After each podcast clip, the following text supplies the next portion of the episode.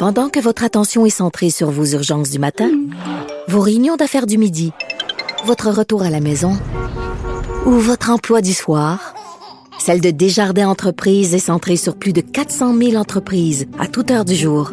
Grâce à notre connaissance des secteurs d'activité et à notre accompagnement spécialisé, nous aidons les entrepreneurs à relever chaque défi pour qu'ils puissent rester centrés sur ce qui compte, le développement de leur entreprise.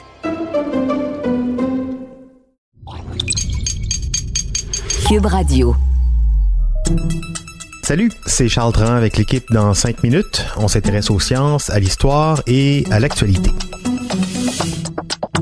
Aujourd'hui, on parle de nœuds. Le nœud marin, bien sûr, et plus précisément l'unité de mesure de vitesse des bateaux en nœuds. Le matelot navigue sur les flots sur un petit navire voguant à une vitesse de 20 nœuds, par exemple. C'est pittoresque, mais euh, à part les vieux lots de mer, personne ne comprend vraiment ce que ça veut dire. 20 nœuds, c'est quoi ça? Qu'est-ce que ça représente? Un nœud, c'est quelle vitesse? Et surtout d'où ça vient? Pourquoi on parle en nœuds alors qu'il existe déjà des kilomètres heure ou des milles par heure que tout le monde connaît bien? Vous allez voir que la raison principale, ben, c'est parce que la Terre est ronde. Voici Baptiste Zapirin. Une vitesse de 1 nœud, ça correspond à 1 000 marins par heure, c'est-à-dire 1852 mètres par heure.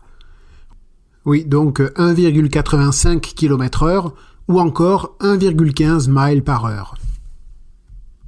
Bref, vu comme ça, c'est pas pratique du tout, c'est pas un chiffre rond, ça correspond à rien.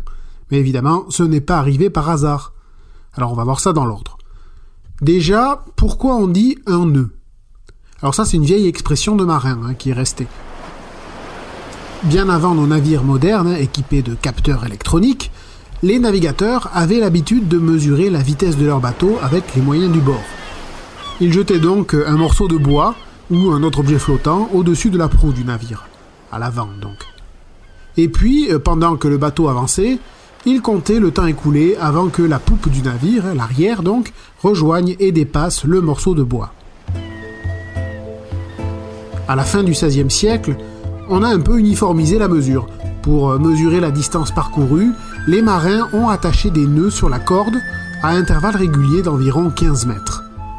On laissait s'écouler un sablier pendant environ 30 secondes, et à la fin, on remontait la corde et on comptait combien de nœuds avaient rejoint la mer.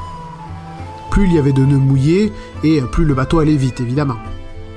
En convertissant les 30 secondes du sablier en heures, on pouvait donc compter virtuellement la longueur virtuelle d'une corde tombée à l'eau pendant une heure et calculer donc la vitesse du bateau.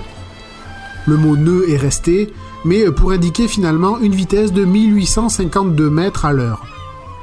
Mais alors, pourquoi un tel chiffre? Ben, C'est parce qu'en fait, ce chiffre a bien un intérêt. Le mille marin, hein, ou mille nautique, 1852 mètres donc, ça correspond à une minute de l'arc de la circonférence de la Terre. Alors, ok, ok, ça va un peu vite, alors on va reprendre à zéro. Commençons par un fait, la Terre est ronde. Ça, ça fait 2500 ans que les savants le disent. Des navigateurs, justement, l'ont aussi prouvé. Eh bien, notre planète a une circonférence d'un peu plus de 40 000 km. C'est-à-dire que si on coupe la boule terrestre en deux, chaque moitié présente une face en forme de cercle dont le tour fait 40 000 km. Comme c'est un rond, on peut diviser cette circonférence en 360 degrés, ou arcs. Et chaque degré, ou arc, se divise à son tour en 60 minutes. Et ben voilà, un mille marin correspond à cette minute-là, un soixantième de degré de circonférence de la Terre. 1852 mètres, exactement.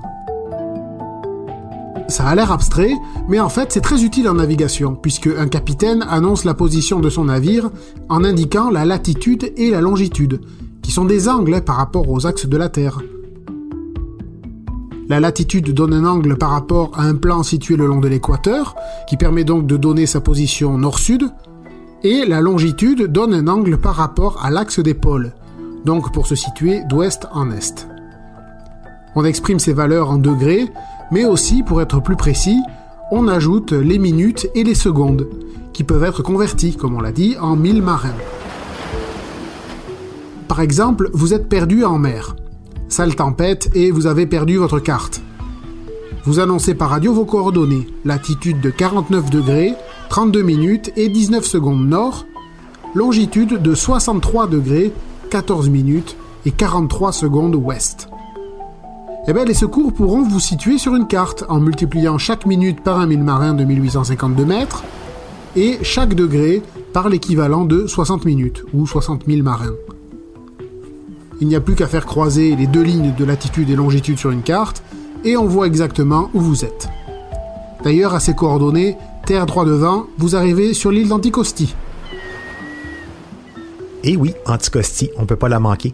Les navigateurs ont donc trouvé des mesures ingénieuses, tellement ingénieuses qu'on a un peu du mal à les comprendre et que même si le Bureau international des poids et des mesures ne reconnaît plus officiellement l'usage du nœud depuis 2019, on continue de s'en servir en mer mais aussi dans les airs en aéronautique puisque là aussi, il s'agit de se repérer quand on fait le tour de la Terre et donc les pilotes d'avion calculent aussi la vitesse de leurs avions en nœud.